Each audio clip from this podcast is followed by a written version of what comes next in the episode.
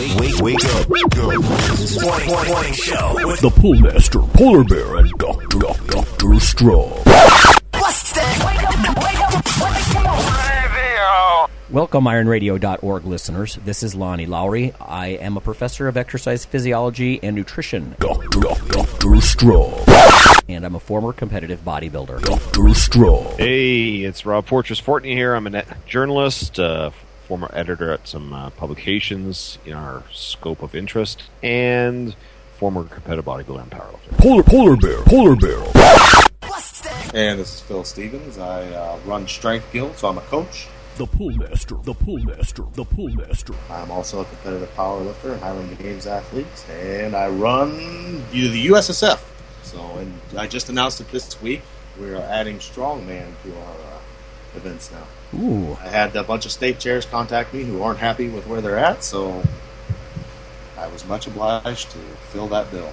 So, Now, how do you set the rules and whatnot? You said you borrowed from what other groups already do, pretty much. for strongman or for like powerlifting? well, like when you said you did like a, you know, the Strength Guild Games, for example, you Yeah. you try not to reinvent the rules too much. How how do you take on the strongmen? The strongman, well, tr- strongman is kind of traditionally everything kind of goes, but it, it's event to event. So you might have a max, whatever, like deadlifts and whatnot. Traditionally in strongman, hitching's allowed. It's just you got to pick it up. And same thing with anything over your head. It's not like Olympic lifting to where you know it has to go up overhead without a press on it. It's, if Right. You get it locked out over your head, it counts. Right. I just But wondered about the rules. I mean, it's yeah. just event to event. Um, but it's a little more wide open in, in strongman. Oh, I got you. Okay, well, let's start with a little bit of news, uh, folks. This is Internet Radio. This is um, animal research, so you might say, "Oh, well, this doesn't apply," and and you might be right, but it has to start somewhere. And this is brand new stuff. I mean, February fifth, twenty fourteen. I kid you not. Um, it says finding could explain age-related decline in motor function. This is from UT Health Science Center in San Antonio. Uh, it says scientists from the School of Medicine, et cetera, here have been um, looking as to uh, for clues as to why muscles weaken with age. In a study published today in the Journal of Neuroscience, they report the first evidence that set points occur in the nervous system that are not permanently determined when you're young, but you can actually reset these set points during age. Now, this is an animal model, and these guys they often look at these researchers like Ben Eaton and uh, what's the other guy's name? Rawson, I believe, Joel Rawson. Uh, they they look at the synapse, you know, it's like the neuromuscular junction, for example, or a synapse between where two nerves meet. Um, but it says the body has set points for various things, right? Temperature at 98.6 degrees, or salt content in the blood, things like that. And they were saying there's also set points for the nervous system. Let's see. It says we observed a change in the synapse, indicating that the homeostatic mechanism uh, adjusted to a new set point in older animals. The change was nearly 200%, and the researchers predicted that it would leave muscles more vulnerable to exhaustion. So I went and dug up a, another study. This is a 2012 paper from Rawson and these guys. And in this other paper, this is in uh, Aging Cell, 2012 June, uh, Rawson and colleagues, they said existing data suggests uh, dietary restriction could ameliorate, you know, lessen the synaptic dysfunction with age. They're using flies actually, and looking at the neur- neuromuscular junction in these little flies here as just a model. Um, but it says they uh, they've been able to demonstrate that flies raised on a low calorie diet have enhanced motor function uh, compared to the ones that ate the high calorie diet. And they're basically showing that that's one of the good things that happens with calorie restriction. So, I don't know. That doesn't sound like good news for a lot of powerlifters, I suppose. Calorie restriction. So, so can you break that down a little bit more for us kind of meatheads that are, I mean, I, I kind of get what you're saying. Well, yeah, two is there any things. other way you One, in the first that? study, they were saying that unfortunately you reset some set point in the nervous system. And again, everybody gets the idea that we human beings are homeotherms. You know, we hold 98.6 degrees Fahrenheit. Um, and they're saying your nervous system also has set points. And whereas once there might have been some thought that you set a lot of these nervous system mechanisms and set points in place when you're young, you know, think about the way a lot of coaches will work with young athletes and try to lay down motor patterns, hopefully that stick, you know, forever. And here they're saying actually some of these things that happen where nerves talk to each other, or maybe where a nerve talks to a muscle, decline with age. And then in this secondary paper that I mentioned, they were saying that calorie restriction might help with all that. Like it might actually reduce some of that. But again, that's almost bad news for people who want to be very strong as they get older because I'm sure as hell not going to start cutting my calories 30% or more. You know. So, um, but everybody's, I think, has heard that calorie restriction enhances longevity. But I think we've touched on that before. It's got to be a massive reduction, usually, like I said, 30%. And very few of our listeners, I think, want to go through life starving. Uh, you know, I mean, Yeah, yeah, you know, you get you get 120 meek and sickly years. Who wants that? you Yeah, know, exactly. Uh, but in this case, it was saying that the the dietary restriction uh, when the animals grew up on it, it actually enhanced their nervous system. So uh, I don't know, and I don't know where I'm going with that, except that that's in the news. You know that there's there seems to be a connection a between a, a new there's this new newly reported idea that your nervous system has a set point, uh, and also that you know a little bit older studies suggest that diet could affect it. I guess the big news, if if there is a set point, I don't know. Maybe that helps explain the difference between people's strength. You know, we tend to always think it's like tendon insertion or something, you know, vaguely genetic. But if you have a different set point than someone else as to when your nervous system fires or when one nerve talks to another, that could explain strength on some level. You know, oh, I'll, I'll give you an example from like performance enhancing drugs. Like people who take clenbuterol, it very specifically latches on to the beta 2 type of, of adrenaline receptor and and those guys get brutally strong i mean like strong Yeah. Um, because of the purely nervous system kind of effect right you're not bigger but i think i mentioned this before like i, I mean i've seen women that could struggle with 135 in the bench start repping out with 185 i mean but anyway uh, if there is a set point in your nervous system like there would be for body weight or body temperature I don't know. That might explain the differences between people on some level. So I don't know. Uh, set points, um, nervous system set points in the news. Yeah, that's definitely interesting stuff. Um, geez, I guess you know I can go with my news next. The Brewmaster. Kind of comical. Um, today's best bodybuilders are no longer doing bodybuilding training; they're doing CrossFit. Oh boy. the biggest beef that I've had lately is like the weird cultish belief that if you want to be a great sprinter, do CrossFit. You want to be a great, you know, heptathlon person, do CrossFit. You want to be a great powerlifter, just do CrossFit. It's like they try to market it as, you know, it'll make you the best at everything. Um, Yeah. thing. And now it's even ventured into bodybuilding. And I'm pretty darn sure that, uh, you know, Phil Heath and Jay Cutler and all those guys aren't doing CrossFit. I agree. Um, yeah, so I just thought that was Well, you know, it's uh, like at that seminar that I was just at, J.L. Holdsworth was talking about how, uh, you know, the base of a pyramid, if you think about like a conditioning or a neuromuscular skill pyramid, the base of it really should be sort of general physical preparedness, you know, some GPP kind of thing. Yeah. But like you're saying, that's the beginning. That's not the end, right? Yeah. Eventually, you got to specialize. So, well, I guess you know, unless you want to just be a GPP warrior. I mean, I'll give it this: CrossFit makes you good at CrossFit.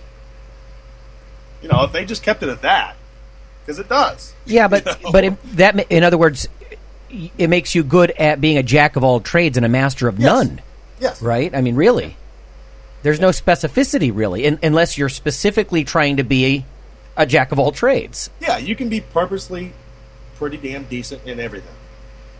Yeah, Yeah, I mean, and that's I guess that's that turns some people on, you know. And, and I tried it for a long time, like we talked about before, and I'm one of those people that, you know, I was beating myself up because I was trying to be 18 different things at once, and my mindset is that I'm going to do something, I want to be the best, so I was trying to be the best at 18 different things. So, and that Yeah. didn't work. So I, you know, then I had to choose my battles, and what I enjoyed was picking up everything. So, yeah. I think the same thing would be true with hypertrophy. I can't imagine and I'm not real familiar with what everything CrossFitters do, but I, I can't imagine that you know I'm going to exaggerate to make a point, but that doing kip ups and then sprinting five miles with a barbell over my head, Yeah. you know, is going to give me uh, the kind of balance and muscularity that I need as an intermediate level bodybuilder. Yeah, it's a totally different. You know, You I, know, I imagine you'd like- get wrestler esque probably. Yeah. You know, Oh yeah, yeah. Eugene Sandow type of physique, which Mm-hmm. is damn impressive. I mean, on its own right. But stuff like stuff like CrossFit is great for getting in, in shape as Yeah. far as doing general things in life. You know, going grocery shopping and you know chasing the dog down the street and you know, think things like that. But yeah, I mean, oh, I think we'll be the first to admit, and Rob, you'd probably say it too. I mean, trying to be a heavyweight powerlifter isn't going to do. It makes some things in life harder. We, you know, it, For sure. you kind of just you just kind of took the words out of my mouth because I was just about to say, in a lot of ways, the specificity that is required to be very good in some of the different, you know, more hardcore strength disciplines actually impede, Mm-hmm. you know, um, the at least the comfort levels, maybe not the actual doing, but the comfort levels Of of, of just some of it, monotonous yeah. everyday Oh, yeah. life. Well, I can tell that you too that tell you. th- research research backs that up too. If you take people who, and I mean, this is in some of the NSCA books. I've seen original research about this. I've written about it before in magazines. But when you divide your resources and you're trying to do lots of cardio type stuff, it will hurt strength and muscle mass on some level. Um, to people who specialize, that's a no brainer, you know. But uh, Phil, something that you say that always sticks in my mind, and sometimes I'll see to students is uh, the man who chases two rabbits doesn't eat. You know, and that's what we're talking about there. CrossFitters are chasing 18 rabbits. Yeah. So if they want to eat just one, a very specific one, it's they're not going to catch it. I don't know. Mm, this is interesting though, because you know I, I coach some people that are in CrossFit too, and the, the weird thing is is that we have to take our training the same way. You know, I can't have them training for 18 things at one time. We ID weaknesses, and we chase that one until it comes up. you know Uh-huh. what I'm saying, and that I think you're seeing the best people in that are are, are noticing that. But They're you know- training haphazard. Yeah, but I mean, even biological resources, right? You only got so much energy, Oh, yeah. so much carbs and protein, and the idea would be to try to, you know, send that into muscle mass, Yeah. uh, and not burn half of it away, or lean toward adaptations that are not about hypertrophy. You know, so I mean, to claim that it's um, the best way to bodybuild, I mean, it might I mean, be good for a little mesocycle during your year. I don't know.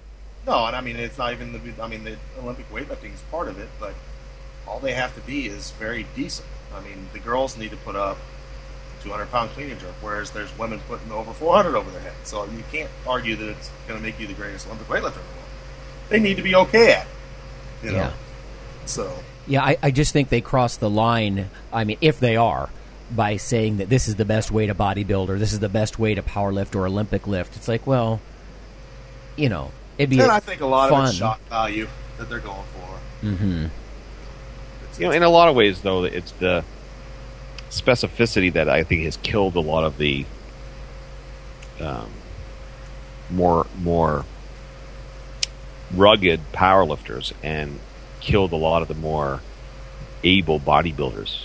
If that, if you guys kind of catch my drift, you know, uh, when the when the when the sports kind of merged more, you know, when powerlifting was more kind of intrinsically a part of a bodybuilder's life, Yeah. and bodybuilding was more intrinsically a part of a powerlifter's kind of life, where they're almost like one and the same kind of thing. Yeah. You know, so you had, I think, a lot of powerlifters that were, g- generally speaking, um, healthier. You know, in a, and of course, that's a very broad statement, but you guys kind of get what I'm saying. Yeah. Um, and you and you had. You know, uh, But that's like bodybuilding. any sport, though. Yeah, reaches- absolutely. Things reach a certain level. To go to the next level, you've got to get even more specific. right, which know? means you, which means you've got to get even more poor. You got to get even worse at something else. I would argue. Yeah. Right. Oh, right, exactly. Yeah. And yeah, that's, I mean, yeah. look at bodybuilding. Yeah. You know, to- Oh, yeah. mass monsters now. Oh yeah, So- those mass monsters, they're almost incapable of any kind of normal athletic movement after a Yeah, while. exactly. I hate to So- say that, but let's face it. I mean, Well, I you get guys like Branch Warren that freaking like you know um, try to get in a car and you know tear their quad. Yeah, Yeah, exactly. Well, do you remember the sprint race years ago, Rob, between was it Strydom and Samir Bannout or something or Yeah, yeah. That's and they both tore their hamstrings, I think. Yeah, I yeah. don't know. Not good. So anyway, yeah, not and you know, but honestly, I think that's one of the things that can actually be appealing about bodybuilding is you can sculpt a physique, and you don't have to be agile, you know, necessarily or super athletic. Uh, and I think today, a lot of today's young people, they're very excited about um, the athleticism. You know, or even powerlifters. You can argue. I mean, that JL guy Holdsworth was saying that uh, last week. He's like, I would argue powerlifters aren't even athletes. Well, I think you can argue bodybuilders aren't athletes for sure. Uh, but he was even trying to make the case that even powerlifters are. And I guess what he's saying is when it comes to something like quickly adapting to um, either objects coming at you in your environment or, you know, doing something like that. No, I suppose powerlifters aren't super athletic in that way, you know, because they grab something that's more or less stationary and move it a short distance, you know. So, uh, I don't know. It, it'd be interesting, though. I, I've never heard the argument applied to powerlifters as much that they're not athletes either. And I think that's where CrossFitters are more athletic. You know, I mean, when I say jack of all Use the generic trades, term, yeah, Yeah. or fit. fit, you know. right, across all the categories muscular endurance, muscular strength, body comp, cardiovascular. Yeah. Oh, I wanted to say one thing uh, about the CrossFitters. I had a student in class today. And he works uh, in part at a rehab clinic, I believe. And I don't know, I can't verify this, but he said 70% of the injuries that they rehab are from CrossFitters.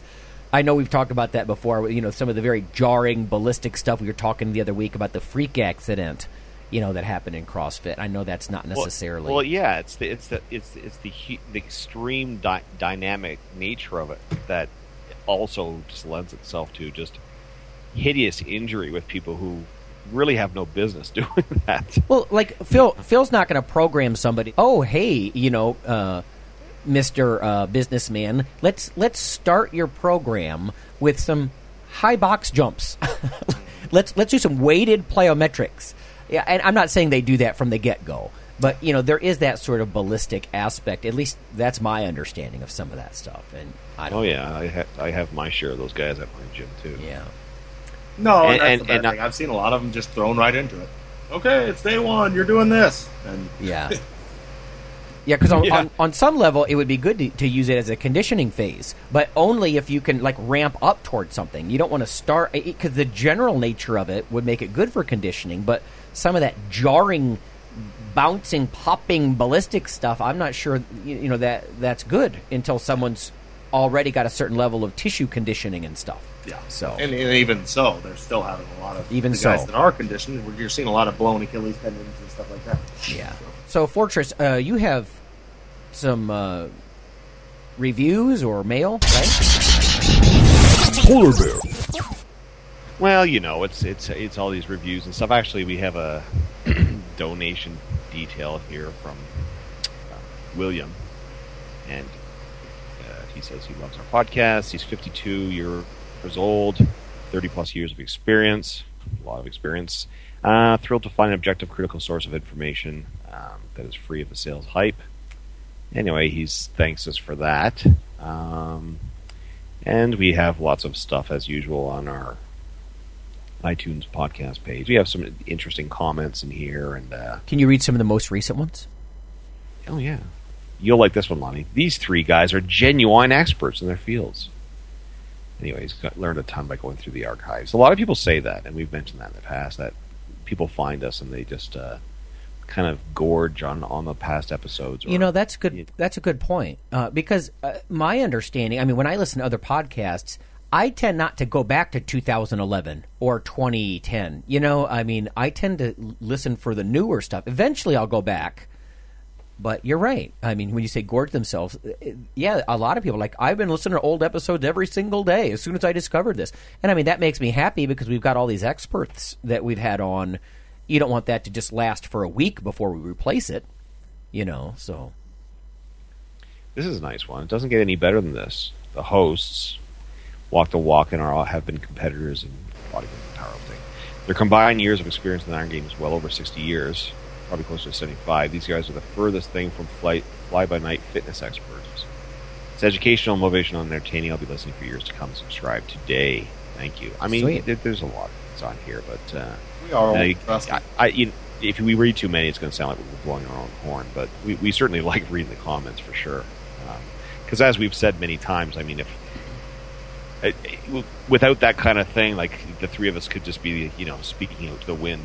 Yeah. you know, like every true. weekend. you know, it's like for all we know, there's like you know, nobody's listening to us. So yeah, we like like hearing that there's actually people listening. Right. Because I mean, you know, we don't make it, we don't make any money from doing this. So you know, Well, Phil and I don't, it's- but you do. I mean, sorry. I said, well, Phil and I don't, but you've always been raking it in. Oh, We know. Phil Well, and I know. yeah, yeah. We found out. Yeah. Okay. Well, I'll tell you. Let's go to break, uh, and then we'll come back and we'll uh, talk shop some more.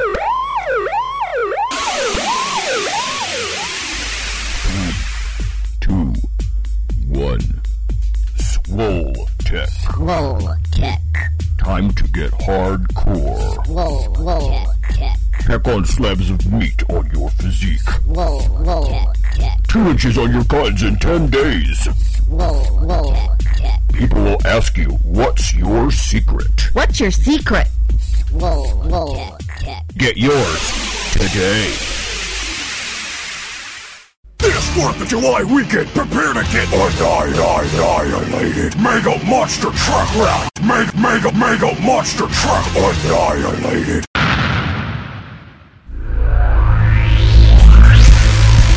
Do you want rock bottom prices? Be a bearded badass. Numbers don't lie. Bearded badass. Would you like to put 400 pounds on your bench press this month? Badass. There's only one place for powerlifting gear. Forklift Sports. That's right, visit our store in downtown New York City. Browse a huge selection. Pick one out, grab a seat, grab the controls, and watch the gas powered lift raise that bar with ease. Two ply, three ply, child's play. Come on down and get yours today. Yo, prime time. Prime time. Let's go. This is Internet Radio. Welcome back to Iron Radio. We're here with, uh, well, myself and Lonnie. Uh, unfortunately, Phil has had to uh, vacate his chair for uh, pr- other pressing matters, but we're here. Indeed.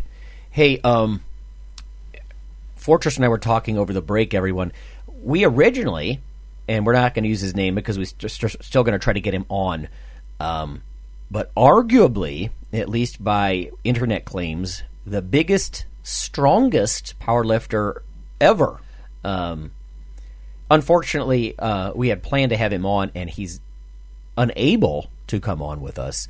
So we're going to answer a couple of Facebook questions at this point. Um, there are some sticky ones. Uh, and Rob, you said you saw one about the anabolic window. Was that from our Facebook page or from somewhere else? No, I actually, well, um, no, I just received it in my inbox, so Oh, okay.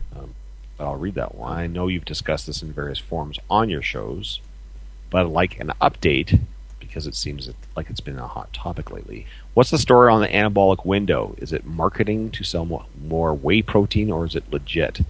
The way I see it, it doesn't hurt to stick to a pre and post workout shake because if it does work, you get the benefit. If it doesn't, you still are getting in the protein you need anyways. Yeah, we really need David Barr on here. He was on our very first episode. Uh, we were sort of laughing about the episode was called "How to How to Get Fat," I believe.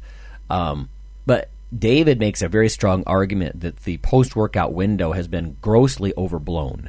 Now, the truth is, there are some things hormonally and with enzymes and things whatnot in your muscle tissue that do enhance nutrient utilization, you know, after a workout.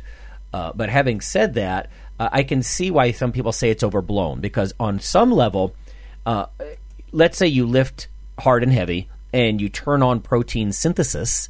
Um, that's according to Doug Duncan MacDougall, and this is fairly old old research at this point, but probably 24 or 36 hours, that protein synthetic window is open where you have elevated protein synthesis. So some people would say, well, you've got extra time. Why bother? Well, I would argue you should still bother because if the sooner you get in that first meal, the sooner you can get in the second meal and the third and the fourth. You know, if you dilly dally for several hours, you sort of missed one in that 36 hour window. That makes sense. So if you can fit five meals in there, uh, that's better than fitting in two. You know, so I'm a fan of trying to get home and get some protein in you, you know, 20, 30 grams of a high quality protein um, as soon as possible. Now, people also make that argument with carbohydrates, which is, uh, well, you know, if you wait 24 hours, you can pretty much replenish your glycogen anyway. So, uh, but again, for, for similar reasons, I would argue at least that the timing is still important because the sooner you replenish your glycogen stores and reswell that muscle cell, probably the better. Can you again? Can you reestablish your glycogen stores uh, over a longer time frame? Yeah, you can. But it's just like with frequencies of, of workouts. You know what I mean? The the more quickly and the more frequently you can do it, the more you'll make progress. So it is true that your your carbohydrate stores, like your muscle and liver glycogen reserves, they will rebuild over the next 24 hours or so. And I can see people making the argument that why go hammer a bunch of white rice and white bread and do all this stuff when it's going to come back anyway. Well, it's true. I mean, maybe that kind of rapid post workout window, you know, kind of hear about the two hours after a workout, there's, there's this window. Um, and it is true, things like glycogen synthase and, you know, uh, the, the muscle's ability to take up carbohydrates because some glucose transporters and everything more active. Um, but like I said, from a muscle building perspective, not just like, well, I've got two days, I've got to rebound for my next exercise. Well, fine. Uh, but if you don't have two a days, somebody you know might think the the post workout window is overblown. But again, from my perspective, I would still try to squeeze in something as soon as possible because that means two or three hours later you can do it again, you know, and then again, and then again, and you just actually fit more nutrient surges in that time frame, if that makes any sense. So, Yeah. Well, you know, I mean, from from just a standpoint of just a layman like myself with these kinds of things, it always seemed. Um, I, I've never been like a you know um, window of opportunity junkie in, in the you know like frantic and stuff like that, but it it has always seemed logical to me that when you take something, you have to give something back. Um, and that kind of philosophy was always driven the whole my whole kind of you know idea that yes it's it's like you're saying Lonnie it's it's a it's a good idea you know when you take lots from yourself you have to give lots back you know and I always use analogies you know you guys know that I I, I love analogies you know it's you drive a car a long way you know you the more gas you burn the more you have to fill up the tank um, and like you say, if you, you know, the sooner you fill up the tank, the sooner you can get back to driving again. So right. you're kind of, you know, uh, keeping that process like you're, you're like, you know, this is kind of the same way of what you're saying, Lonnie. But you can kind of keep this process more smoothly going along. And, and like I say, if your body is in a, I mean, most of us have engaged in training sessions, workouts that have been terribly, terribly abusive to ourselves. So much so that you're just spent in every conceivable way, you know, phy- physically, neuromuscularly, food wise, fuel wise, you know, emotionally. So if you can give yourself a heaping dose of fuel right after that, so if your body is in not peril, I kind of, but you know what I mean. Right. It- it Under- needs under stress. Yeah. Right. I mean, it it actually has something there. Like you know, it's like it's it's here's another another analogy. You know, you have uh tools and nails and just various duct tape and stuff at your house. So if something happens, it's closer by, and you can more easily access. You know, uh, take it. Whereas it's I, I see I think the same thing with your body. The more easily available it is for your body to grab what it needs if it so needs it as you know at, at, a, at a crucial time. And so, you know, and and like we all know, I mean, sometimes you can be so spent after a session that you know, um, I mean, and it also never seems to be lost on me that I can eat some completely ridiculous meals after a particularly brutal training session and not suffer any of the normal side effects that I would if I hit eat that meal at any other time. You know, Rob, if I can tack onto that, uh, what this happens with me with caffeine.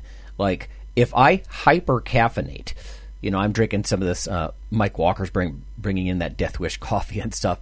If I go train my butt off, um, or just even train moderately hard, I get away with it. You know, somehow you you spend that, uh, you use that excess energy, and but if I weren't to work out after consuming something like that, I'd be up all night. You know what I mean? So I that's a little bit different from what you're saying with fuel and replenishment and everything. But for similar reasons, God, exercise and diet, they're just two sides of a of the same coin in a lot of ways. You know? Yeah, I mean, and, and just kind of furthers what I was just saying, without getting too graphic. I mean, again, some of these meals that I have had in the past after a brutal training session would leave me on a non-training day or at another time, at various times, horrifically gassy, Yeah. incredibly, you know, have taken three craps in a row in the two hours. Yeah. you know, like I I mean, again, not not trying to be crude here, but I'm just trying to really, you know, paint the picture of what what I'm saying. You know, um, wake up the next day feeling, you know, bloated and, but no, you know, I've I've I've eaten these rid- ridiculous meals and felt no side effects whatsoever from it. I mean, there's, there's got to be something there. I'm kind of owing to what I'm saying about you know the body grabbing things it needs at a very again it's kind of an overblown word uh, but you know perilous time. So in a manner of speaking kind of lead, led, lends credence to the whole anabolic window kind of philosophy in a way. But um, I, yeah i mean with, without being a scientist i kind of subscribe to um, to it to a certain degree for the reasons i've spelled out. Well, I think even a physiologist would support what you're saying by maybe calling it the mass action effect. You know, that when you have a certain amount of substrate on one side and you have a certain amount of deficit on the other, it's going to move in that direction.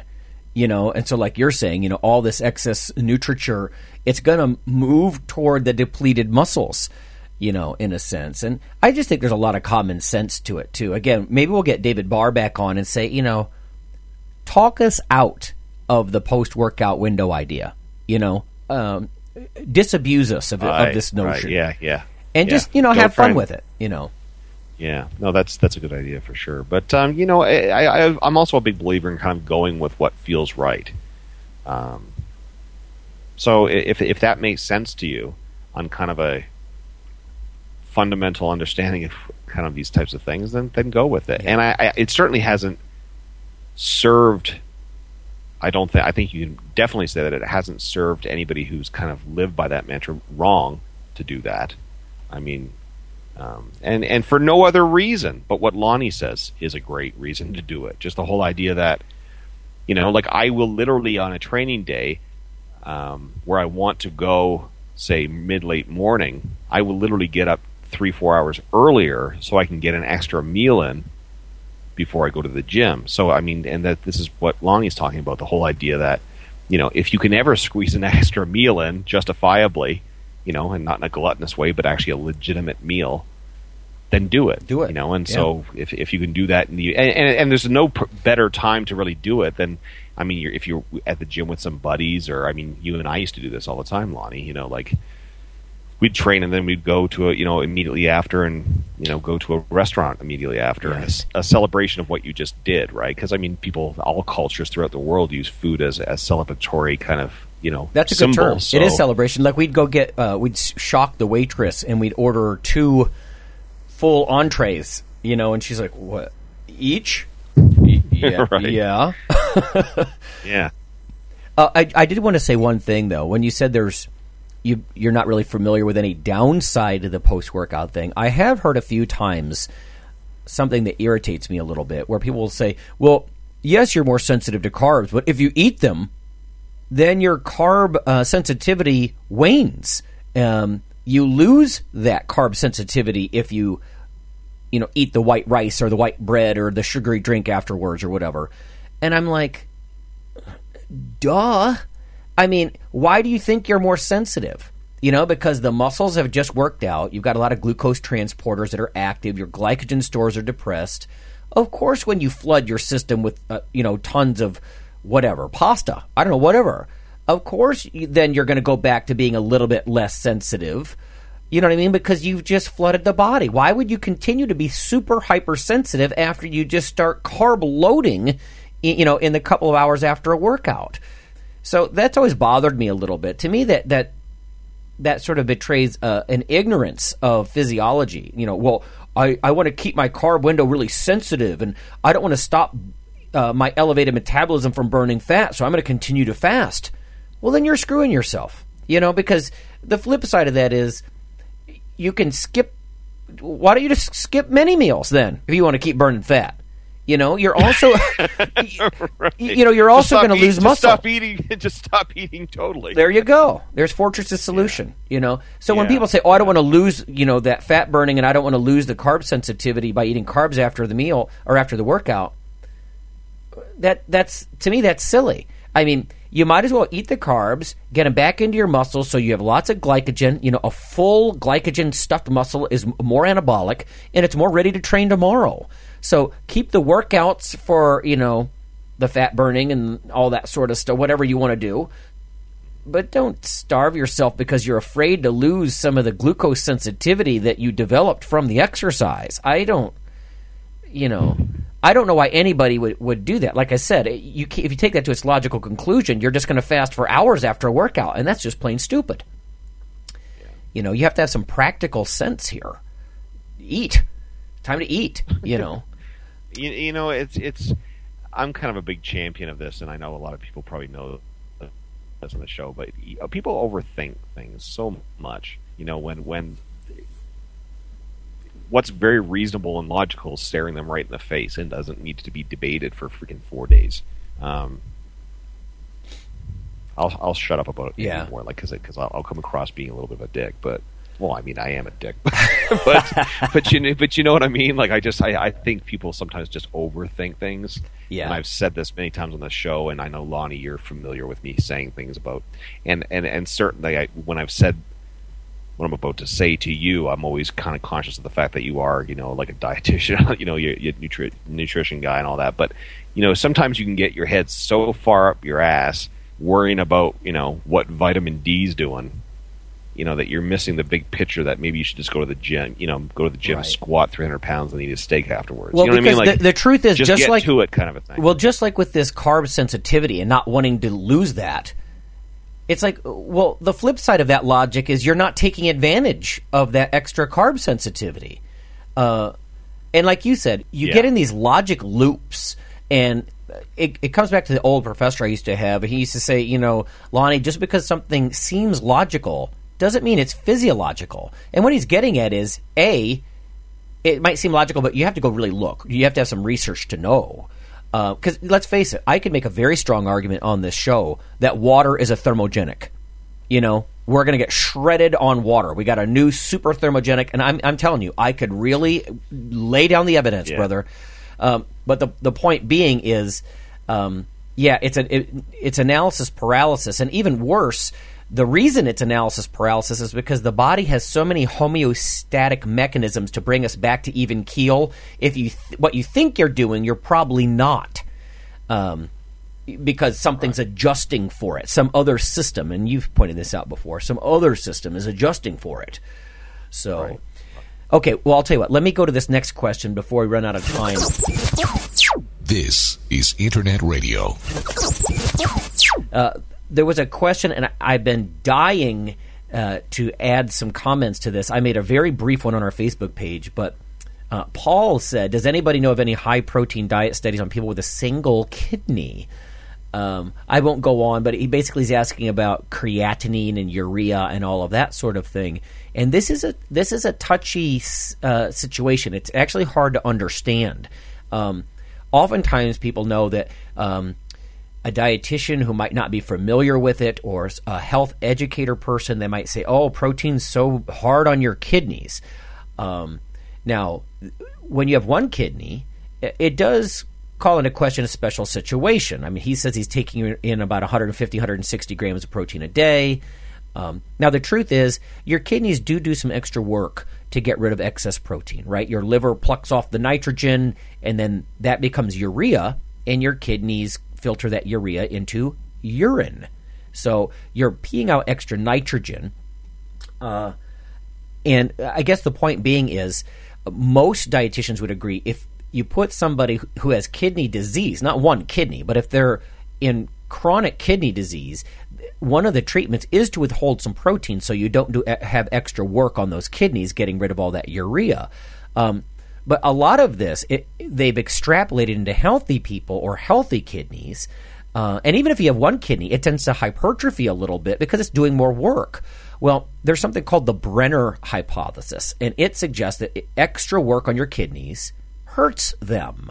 But it was just a hypothesis, and a lot of clinicians just took this and just ran with it, you know. And they'll put people with kidney problems on very, very low protein diets. But one of the things that I was going to say was, a, the literature is not quite as crystal clear on that as you might think, and b, one of the things they will agree on is just instead of taking in lots of semi quality protein, make it count and get a very high biological value kind of protein. You know, stuff like we consume anyway whey, casein, stuff like that, egg, um, you know, and that sort of thing. But the question was sort of thrown around, and I don't remember exactly, but.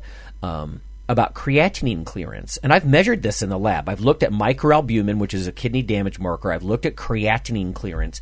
And the truth is, when you're on a higher protein diet, uh, you'll end up with higher creatinine clearance for various reasons, uh, which actually you have to be careful using creatinine clearance as a marker of kidney function because it will change for various reasons. And you have to be careful looking at microalbumin as a damage marker because it will go up and down, like from a workout, for example. So, unless you're also familiar with resistance training, you have to be very careful interpreting stuff like albumin secretion and creatinine. But uh, the point being is creatinine secretion from your kidneys, creatinine is a breakdown product from muscle tissue, and the whole idea is if your kidneys are doing a good job, they clear that out very well.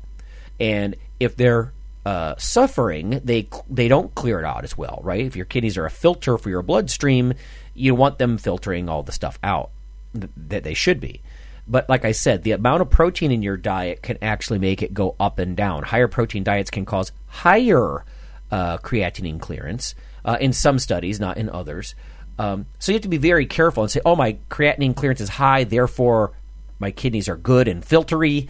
You know, my creatinine clearance is low, therefore my kidneys are bad and not filtery. Uh, there are other things that go into this equation, and I I wish I could go on, but I'm going to lose half the half the listeners out of boredom.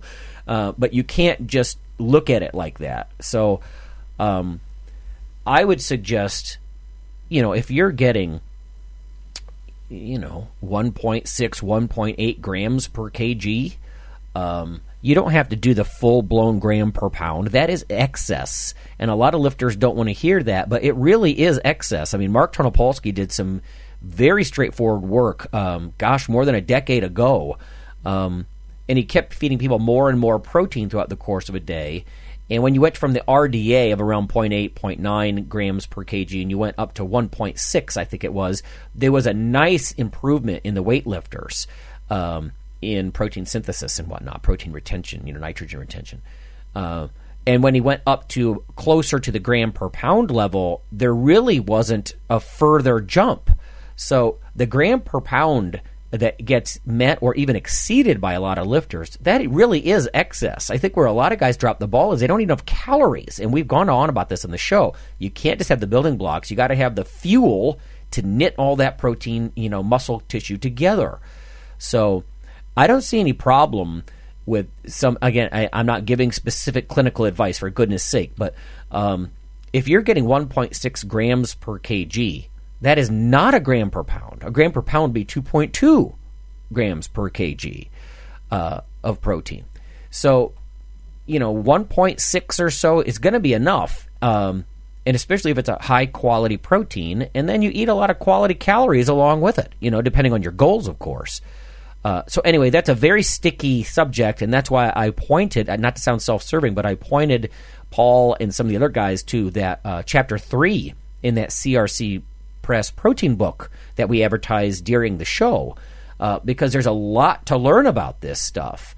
Um, so anyway, that's a very specific situation, and I'm not trying to disagree with any nephrologist or anything like that. Um, but it does help to understand where exercise plays a role. And I think that chapter, I mean, even take portions of that chapter and show the nephrologist. I mean, it's a heavily, this is not my opinion, it's not even just my research. Some of it's my research, but this is a massive literature review from the medical literature uh, about how lifting and kidney function and protein interact.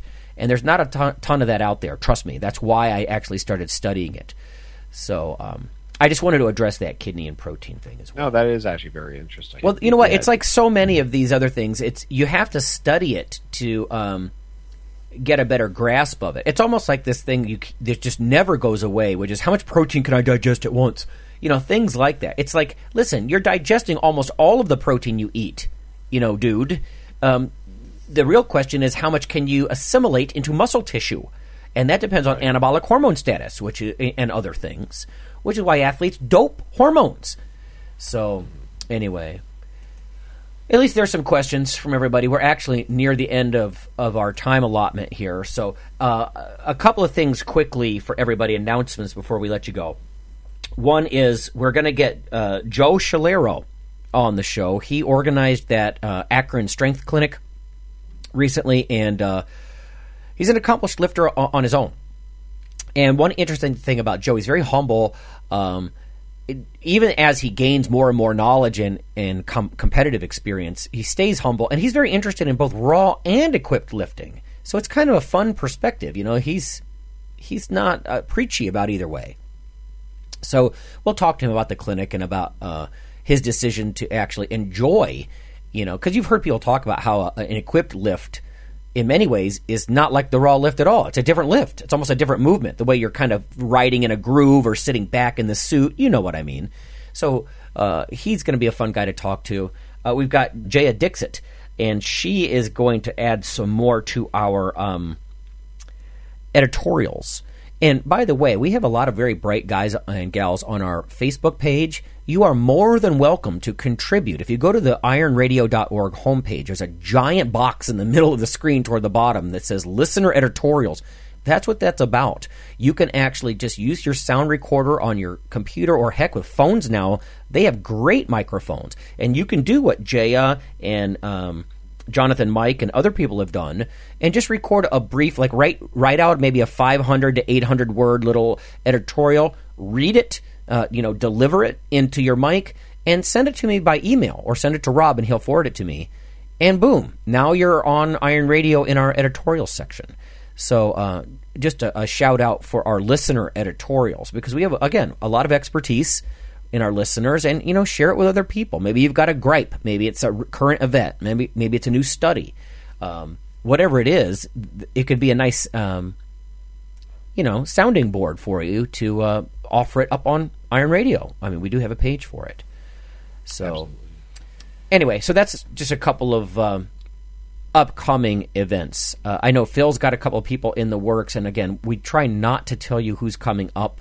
I just confirmed with joe but um, we're going to have dani shugart back on uh, i'm not going to say when because there's some touch and go with this stuff but and we're going to focus on after the diet. I want to make that topic after the diet because so much you hear in fitness is about how to get ripped. Nobody talks about what to do once you're you're in that temporary state of 4% body fat and you've got to return to normalcy. I don't think I've ever heard it addressed. So, we're going to talk about the refeed, you know, um, after the diet. How do you refeed after you get very lean? That'd, be interesting, I hope, for the, both the female and the uh, male bodybuilder and physique athletes because I just never hear that get addressed. And I mean, if, if you do that badly, um, I think you could end up with everything from thyroid suppression to poor adrenaline function, all kinds of stuff. You know, you hear the term metabolic damage all the time.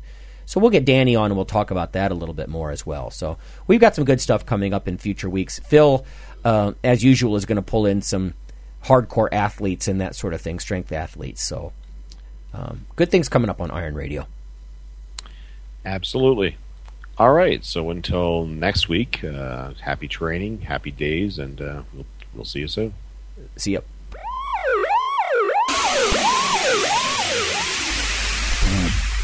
Two, one. Swole Tech. Roll kick. Time to get hardcore. Roll roll kick. Pack on slabs of meat on your physique. Roll roll kick. Two inches on your guns in ten days. Roll roll kick. People will ask you, what's your secret? What's your secret?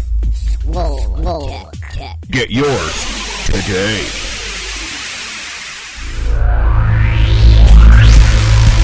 Do you want rock bottom prices? Be a bearded badass. Numbers don't lie. Bearded badass. Would you like to put 400 pounds on your bench press this month? Badass. There's only one place for powerlifting gear. Forklift Sports. That's right, visit our store in downtown New York City. Browse a huge selection. Pick one out, grab a seat, grab the controls, and watch the gas powered lift raise that bar with ease. Two ply, three ply, child's play. Come on down and get yours today. The Iron Radio podcast and all of the audio on ironradio.org is for informational purposes only. If you're interested in starting a diet or exercise program, it's important to check with your physician. Also seek the help of registered dietitians, athletic trainers, and qualified exercise physiologists in order to make the progress that you need.